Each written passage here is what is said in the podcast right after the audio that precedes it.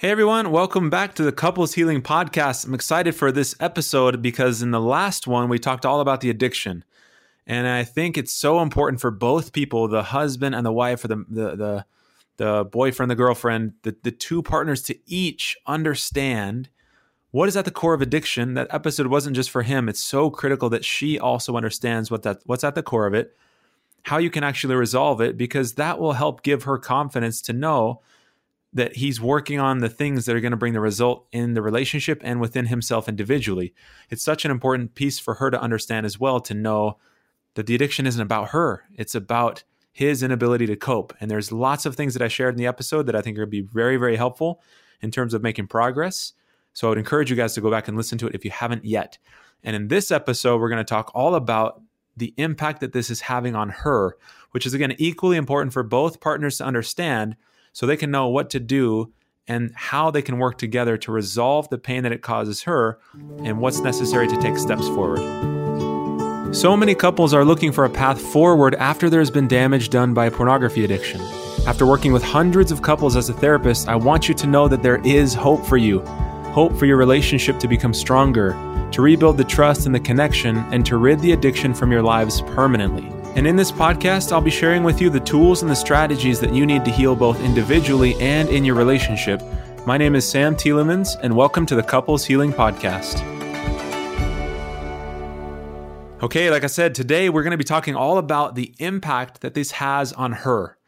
And I think for so many people, it can be just this overwhelming experience, and they don't know how to make sense of it. They don't understand why this is so painful. Sometimes the husband doesn't understand why this is impacting her so much, and they don't realize that what she's going through is very, very normal. And so I first wanted to start off by talking about the impact that it has on a female or a wife when she discovers that her partner, that her husband, is struggling with an addiction to pornography. What happens internally is that they feel like they're going crazy and i think i get a lot of questions from women asking is like what's what's normal? What should i be experiencing? What am i am i going crazy?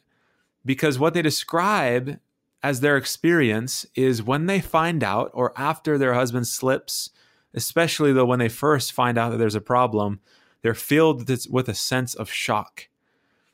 And they never anticipated that they would be struggling with this kind of a, a challenge in the relationship and it invokes a lot of fear in them fear of inadequacy, fear of not knowing, fear of how do we resolve this, fear of not having the full truth and trying to figure out what is true and what isn't true throughout the entire course of the relationship.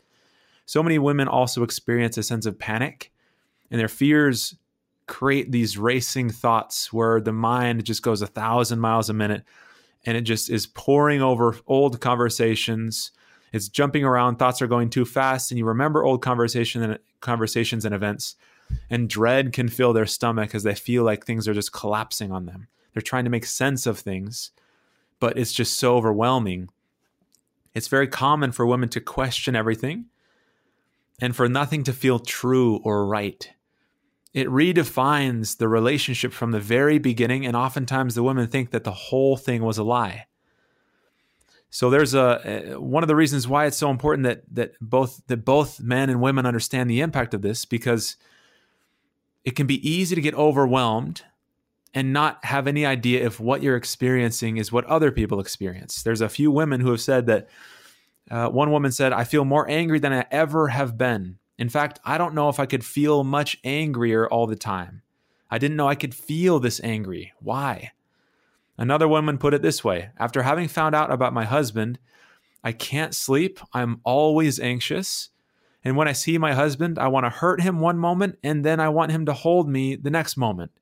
My emotions are all over the place. Is there something wrong with me? There's a study that was done out of the University of uh, uh, out of Purdue University, and what they found as they did these brain scans, they found that social isolation and rejection are processed in the same part of the brain as physical pain. So what that means is whether you step on a nail or whether you're rejected in your significant relationship, the brain doesn't know the difference. They're both danger cues. And so often people will say, some somebody will ask me, well, what do, what would I say to a woman after they find out that their partner or husband is struggling with an addiction? The first thing that I want to say is whatever you're feeling is okay. It's completely normal to feel like you're on a roller coaster multiple times a day, whether there's anger or fear or sadness or betrayal or a longing to be close to him, all of this is completely normal. So it's very important that the spouse, that the wife knows that it's okay for her to feel however she does. There's no right or wrong. Whatever she's going through is okay. And so often people are wondering why why does this happen? Why is this such an impactful event or challenge for this to be a part of the relationship? Why does this impact her so much? I remember when I was a student, I went to an, a, a workshop that completely changed the course of my entire career. In this workshop, it was all about how to help couples heal and what's at the core or the foundation of them being able to get close to one another, have a successful relationship, communicate, have a fulfilling sexual relationship as well. How do you create just a an excellent relationship? It was all about that. And one of the things that they talked about was that we as human beings are wired for connection. We're wired to rely on a significant other person. And as we let them in, it helps to create a sense of fulfillment. It helps us to create a sense of inner confidence and balance because we are not wired to be alone. It's this idea of attachment theory. That's the fancy word that they use, the phrase. It's attachment theory. Or, or in other words, we are designed as human beings to connect with another person on an emotional level and have significant relationships with people. And it's so important because this goes directly to the heart of why women are so impacted, or husbands, if their wife struggles with this as well, why people are so impacted when they find out that their partner is struggling with a sexual addiction or a pornography addiction. It's because most people have the value or belief that sexual intimacy or attention is something that should be reserved only for your significant relationship, for your significant other, and no one else. And so what happens is when she finds out that her husband struggles with an addiction, she realizes that his attention and his focus, his energy has gone to someone or something else. And it can be completely disorienting and it can shatter that sense of closeness that she thought she had because she had anticipated that all of that energy or attention would be going towards her, but to find out there was something else that came between them disrupts this attachment bond. Again, that's a fancy way of saying it disrupts the sense of connection and safety that she feels within that significant relationship. You see what I mean? sometimes the husbands will say, Well, it's not that big of a deal, or I don't get it. I see that she's really hurt. And yes, I know that I believe what I'm doing is it's not, it doesn't align with my values, but I don't understand why she's so impacted because it's not even real. Just looking at, I'm not touching anybody. It's not, it's just images on the screen. It's not even real. So that's oftentimes what I'll hear people say. It's so important to recognize that it doesn't have to be a physical experience to still come between to have that sexual energy or attention go somewhere else, even if it's not quote unquote real, even if it's images on a screen, that attention is still going to that instead of your spouse. Which is why it's such an overwhelming experience because it feels like it undermines the entire relationship because something is coming between you two, which is why this is so difficult for people. Again, social isolation and rejection is coded in the same place of the brain as physical pain. The wife often experiences this as complete rejection, and she can feel emotionally isolated because the expectation was this is going to be something that's reserved for us in this relationship. That is why this is so overwhelming for them. Now, there are so many different ways that they are impacted by finding out that there's a, an addiction or a challenge, that kind of a, that struggle or problem in the relationship. I want to go through five of them and share with you a bit about one each of these for the purpose of helping you understand that what you're feeling is normal and for to help in order to help the husband understand what she's going through because a lot of times he doesn't fully understand. And so I want to share with you five of these ways that she's impacted so it's much easier for each of you to understand. And then we're going to talk about what do you do in order to resolve and to heal. The first one, the most common by far and away, the most common impact that she experiences as a result of finding out is that she feels like she's not enough. So, why does this happen? When women find out that their husband's struggling with this issue, immediately she's thinking about, well, what was he watching? And I know that with pornography, it's fake. These images can be doctored, and what they're seeing on the screen, number one, isn't real, or I hope that they know this at least. It's an it's an act. It's all dramatized. It's not reality. This is a part of why when people say, "Well, I, I want to use pornography," because again, there's two camps. One camp says pornography is not that big of an issue, and the other camp, who are you, the listeners, know that it is an issue in your relationship. So the other camp will say it's not that big of an issue and it's a benefit because you can get sex education from pornography. That's the worst place that you can get education about intimacy because it's all fake. And so when she finds out that her husband's struggling with this, she instantly feels like there's no possible way that she will be able to compare with any of the images that her husband is looking at. So she withdraws intimacy, their sexual relationship is negatively impacted most of the time. She can develop body image issues that might not have been there in the past, or they're just made worse because of this discovery. And she just feels completely inadequate and unable to feel like she's okay because of what she, because of how she's taking this as I can't compare to these images. And this makes it very difficult because number one, this shatters her self esteem. Number two, it's so difficult for her to believe his reassurance. If if he were to say, "Honey, I think you're beautiful," she's gonna she's not gonna be able to take that in. It's it's gonna be very difficult. We want her to be able to, and there's a process by which this is again this there's a, a ton of good work that people can do to start to be able to internalize those things and understand on a deeper level how to heal. But in the beginning, it's very difficult for her to take that reassurance that she is beautiful, that she is pretty, that she is sexy, she is enough, because again, this idea in her mind that says, I'm not, I'm not enough.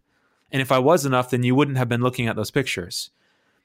This is why I want to encourage you guys to go back to listening to the episode previous to this to help you understand what's at the core of addiction because truly it's critical that you're that you hear this that you understand this that a sexual addiction is not about sex. It is not because somebody's libido is too high. It's not because they're seeking somebody else or something else because what they have in this relationship with you is not enough. It has nothing to do with those things a sexual addiction is a way that somebody has developed to cope with negative feelings about themselves or a situation that they're going through. It's a way to manage pain. And I know that might be difficult for her to internalize in the early stages of this process of healing, but getting this education to truly understand addiction and what drives it and what's at the root of it is critical so you can start to separate yourself from his actions. Because truly, it doesn't matter. It doesn't matter what you do or don't look like, what you do or don't do in the bedroom. It has nothing to do with those things. They are separate. An addiction is a way to cope. It's a way to cope with pain. So I want to make sure that that is so clear. And we can talk more about this throughout this process, throughout these episodes and this journey, because we truly want to heal from the impact of this. But the first step is to understand what is addiction actually about. One thing, one other thing that I'll add is, yeah, whether or not maybe this will help some people who are listening, because sometimes I work with women who say, "Well, I'm not enough because my husband cheated." Well, then I say, "Well, what makes you enough?" Well, if I was pretty enough, he wouldn't cheat.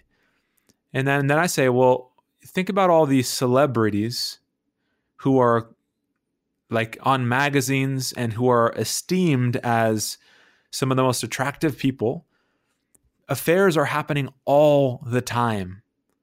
I think about I don't know. I, I'm not a, a, big follower of pop culture, but I am. Uh, everybody's familiar with Jay Z and Beyonce. So many people, men and women, think Beyonce is a very attractive person. Yet, Jay Z had an affair on her. So if that was true, if you were enough, if you were beautiful enough, and he wouldn't have an he wouldn't have stepped out, then there are so many examples. There are literally countless examples of people who are attractive, good-looking people, men and women both when their partner has an affair and it has nothing to do with their looks. So whether I hope that helps somebody just to start to challenge that idea that well if I was better looking or if I did XYZ this wouldn't have happened. The reality is the wife did not cause this problem. And so often the problem is brought into the relationship because it developed long before they even met. So again, I just wanted to reiterate this has nothing to do with her looks. And it's important that she knows this to start to challenge this idea that she's not enough. Okay, number two. This is a this is again one of the most common ones that the trust is completely gone. And I know that's not a big shocker for anybody who's listening that the trust isn't there. And one of the reasons why I wanted to highlight this is because in the, one of the launch episodes, Jeff Stewart, who is another, who's he's a therapist in St. George, he said something that I will never forget in one of that inter, in that interview that we did. If you haven't listened to it, I would encourage you to go back and check it out. It's so good. He's got such sharp ideas. He said, "It's not the crime, it's the cover up." When I heard that, I thought that's exactly that's exactly what it is. And yes, there is an impact when she finds out about the addiction. Yes, that's going to impact her. Yes, that's going to cause damages and tr- damage on the trust level. However, so much of the the the the agony that the women feel and the complete lack of trust is centered around the behaviors around the addiction, the lying, the minimizing, the gaslighting, being defensive, doing these things or avoiding doing these things are are a huge part especially the lying and the hiding. That's the thing that damages the trust the most. Because there's different aspects of trust. There can be trust that okay my partner is going to be faithful in the relationship. There's another layer of trust that says i will i can trust my partner that he will be open with me. So even if there are slips along the way he can actually build trust in the relationship by simply being completely honest about what's happened. Because if she knows my partner is going to come and talk to me if anything happens, therefore I can trust that he'll be open and transparent, that's a part of what builds trust in that category, on in that facet of trust. And so when the trust is gone, the relationship just limps along. There really is no strong relationship. The connection is gone, the safety is gone, their ability to make progress is gone. And so, a key component when it comes to healing the relationship is rebuilding the trust, getting things back on track, having honesty, having transparency. Because trust, once that trust is there, then you're got then couples are able to move forward and start to heal. But if he's not being honest and she doesn't feel like there's any transparency, and it's more lying, more hiding, again, the trust is completely gone. And again, I know this is not a surprise to you, but I wanted to highlight the thing that causes the most damage in the relationships of most of the women that I work with are the surrounding behaviors. Like I said, the lying, the minute, the hiding, and the things that go with that. And so it's important to know that trust can be built in the relationship, even if somebody doesn't have even if the addiction is still showing up now and again, there can still be progress made in that area if you focus on different aspects of the trust piece of things. And ultimately, we want to work towards eradicating the addiction so it doesn't ever show up again. And all, all along the way, people can still make progress, even if that's something that there's still a challenge or a struggle with. The third thing that I wanted to highlight is so often a woman is impacted and she relives the event over and over and over again. They call it intrusive thoughts, where it's constantly on her mind. She's always thinking about it. It can make it difficult for her to focus and concentrate. It can be difficult for her to sleep because her mind is racing so much. Why that's the case is because the mind, one of the ways that it tries to process things is to think through them and try to create closure. Trauma is what it is because there is like a fragmenting of our understanding. We can't make sense of it. Things don't add up. And when we don't have closure, our brain feels unsettled. Our emotion, our nervous system feels unsettled. We have to create closure. This is a part of why, again, uh, there's different aspects of the healing process. One of them is to be able to make sense out of what happened.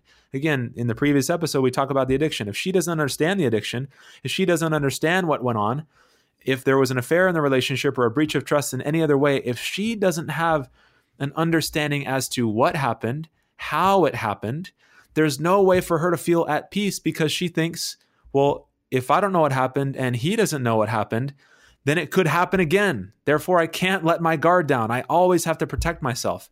So the mind just spirals and it spins in the racing thoughts.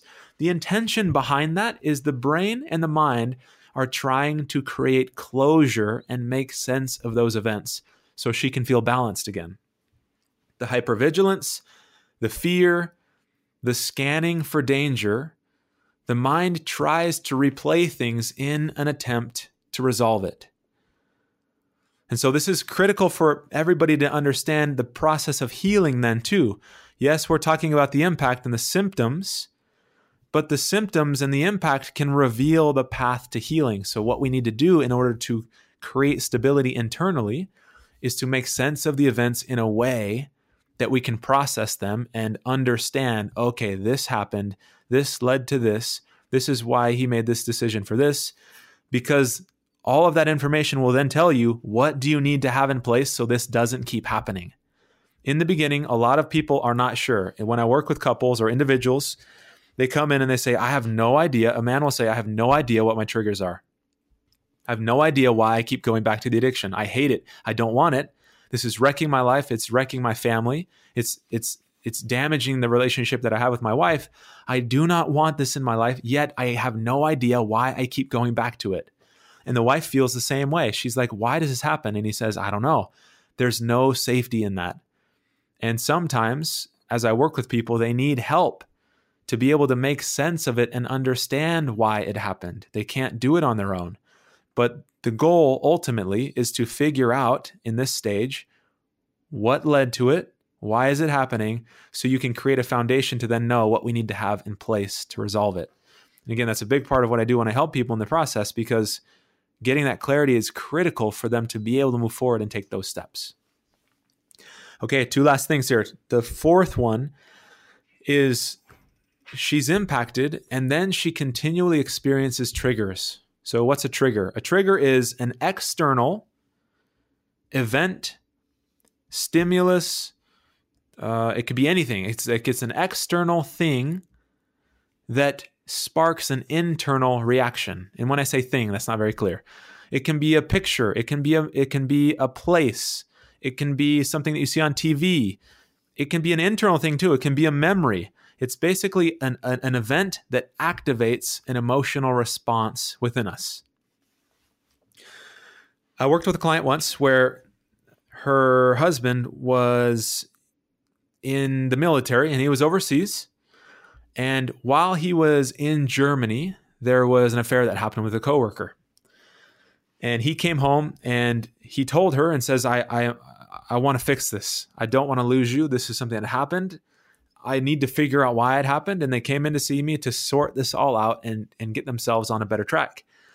And she started to develop these triggers around Germany or anything related to Germany. So, for instance, he was really into doing like model cars or planes or these models. And whenever he would work on an old World War II memorabilia or uh, some kind of a model, that would instantly trigger her to remember the fact that this affair happened in Germany. How could he have done this to me? And then she would spiral, and understandably so. So, this external event or thing triggered this internal response of, I've been so hurt. I, it's basically a reminder of I don't I don't have any trust in the relationship. I don't know if he actually loves me. How could he have done this? And all of these thoughts just start to spiral. So triggers happen so commonly. There's another client that I worked with where she used to be triggered all the time. And a part of the reason why that was the case was because she did not know what he was thinking or where he was looking when they were out in public. So I live in Las Vegas. So when he's going to work, there's billboards everywhere. If you go drive down the strip or on a certain section of the freeway, she didn't know if he was gawking at the billboards and fantasizing and objectifying and thinking about them, or if he was out in public, if they were at a restaurant and he'd look around the room, she would instantly get triggered and think, is he looking at somebody else? And one of the things that really helped them to resolve these triggers is for her to really understand what was he doing. And he says, so when she shared this with him, and that this is why this is so overwhelming and she can't go out, she doesn't want him to go to the gym, because of the fear of what's he doing. But when he clarified and said, I don't, I, I understand where you're coming from and I could see why you would think that, but I want to just let you know and help you understand what I see. I'm not out there looking at billboards. I don't want to be thinking about that stuff. When I'm out in public, I am focusing and and avoiding doing the thing that you're afraid of me doing. I'm not fantasizing, and objectifying, and my mind isn't wandering into territory that I don't want it to be because my goal is to work on the relationship with you. So I'm not doing those things. When she heard that, that was something that helped to instantly calm her down because she thought, okay, that's good to know. I was making up these examples and scenarios in my head.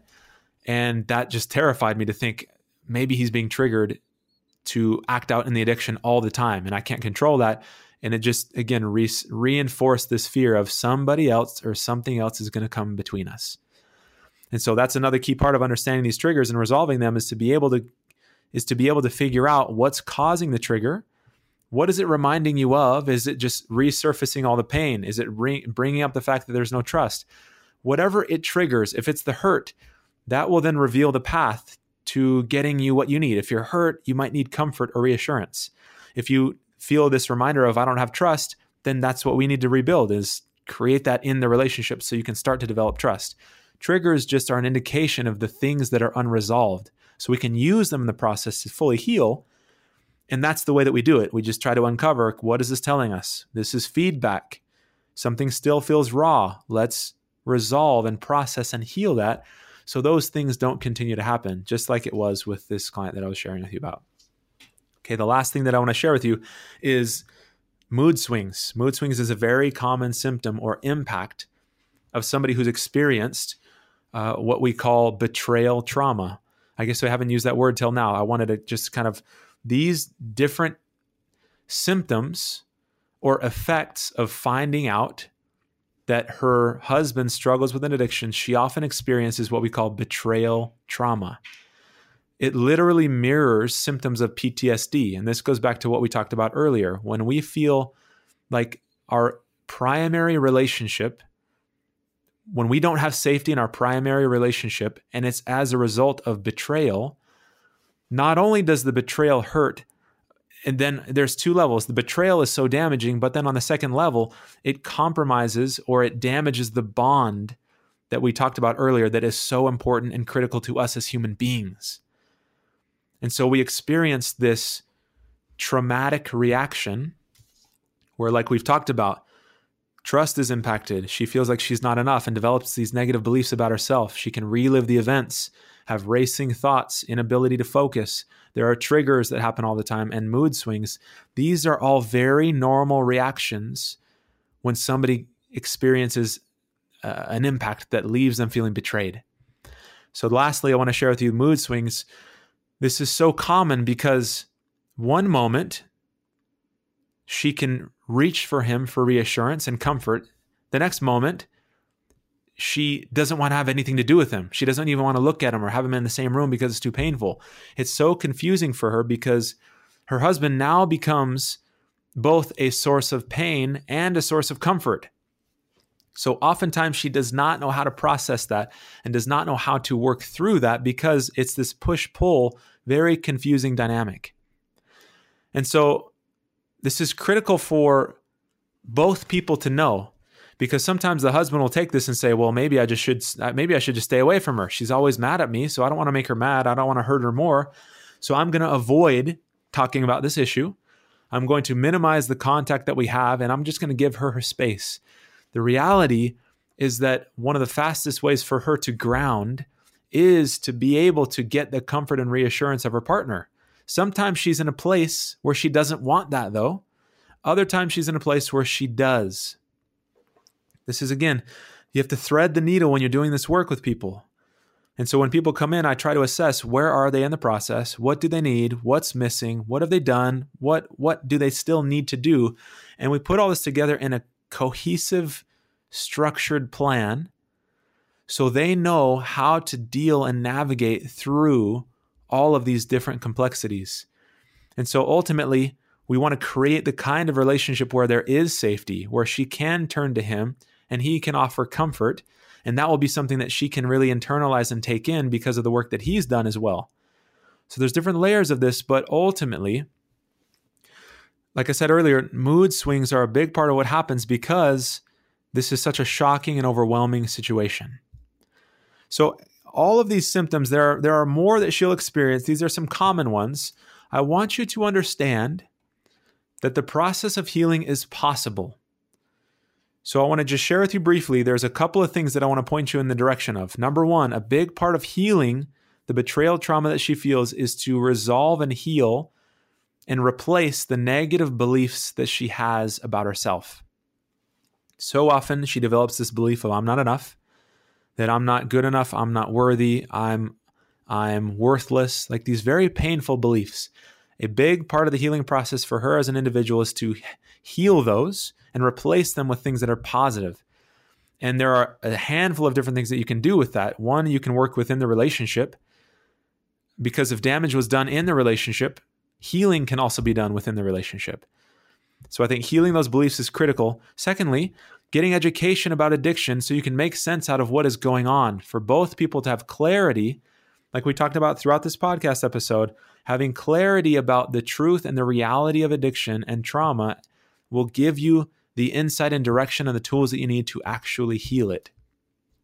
Another thing that I would encourage her to do is to be able to implement techniques to navigate the flurry of emotions. So, what would that look like?